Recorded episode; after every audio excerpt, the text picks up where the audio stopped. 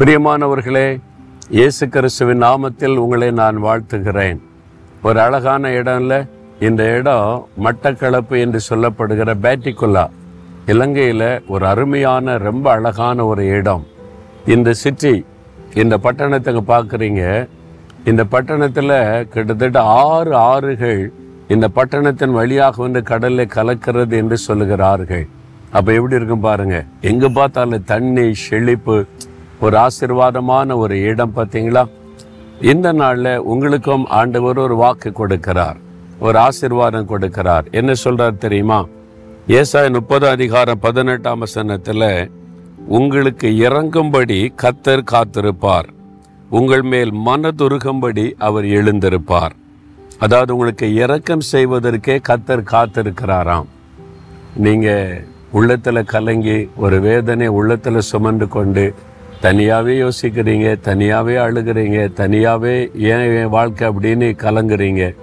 ஆண்டவர் சொல்கிறாரு என் மகனுக்காக என் மகளுக்காக நான் காத்திருக்கிறேன். நான் அவனுக்கு இறக்க செய்வேன் அவளுக்கு இறக்க செய்வேன். என்கிட்ட வந்து சொன்னால் போதும் அப்படின்னு ஆண்டவர் காத்திருக்கிறார். பாருங்கள் அன்னாள் அஹ், சாப்பிடாம அழுதுகிட்டே இருப்பாளாம். அவளுக்கு வேதனை குழந்தை இல்லைன்றது வேதனை ஒரு பக்கம்.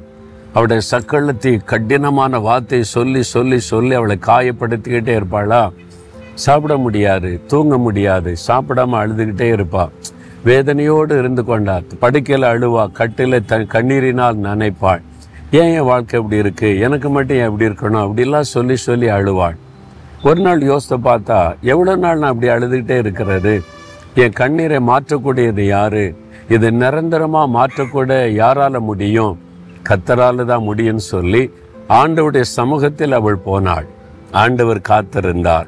அண்ணாள் என்கிட்ட வரட்டும் என்கிட்ட வரட்டும் என் சமூகத்தில் வரட்டும் நான் இறக்க செய்வேன்னு ஒரு நாள் போய் மன கசந்து அழுதாள் பாருங்களேன். உடனே ஆண்டவர் இறங்கிட்டார். கர்ப்பத்தை ஆசிர்வதித்து நிந்தையை மாற்றி அற்புதம் செய்துட்டார்ல.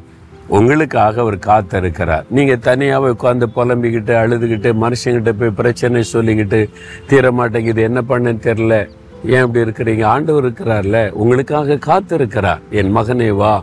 என் மகளே வா என்னிடத்தில் வா என்கிட்ட சொல்லுவான் பிரச்சனையை. நான் பார்த்துக்கிறேன்னு சொல்கிறார் அப்போ இன்னைக்கு சொல்கிறீங்களா எனக்காக நீங்கள் காத்திருக்கிறீங்களா ஆண்டவரே? அப்படின்னா நான் உங்ககிட்ட வர்றேன் உங்கள்கிட்ட சொல்கிறேன்னு சொல்லி உங்கள் வீட்டிலேயே முழங்கால் போட்டு தனியாக யாரும் இல்லாத நேரத்தில் ஆண்டவர்கிட்ட மனம் திறந்து உங்களுடைய வேதனையெல்லாம் சொல்லிடுங்க இப்போவே சொல்லிடுங்களேன் உங்களுக்கு இறங்கும்படி அவர் காத்திருக்கிறார். தகப்பனே என் மேலே இரக்கம் உள்ளவரே எனக்காக காத்திருக்கிறவரை ஸ்தோத்திரம். இனி எனக்குள்ளாகவே நான் கவலைப்பட்டு கலங்க மாட்டேன். எல்லாவற்றையும் இடத்தில் கொண்டு வருகிறேன். நீங்க பார்த்து கொள்ளுங்க எனக்கு உதவி செய்யுங்க. இயேசுவின் நாமத்தில் ஜெபிக்கிறேன் பிதாவே. ஆமேன் ஆமேன்.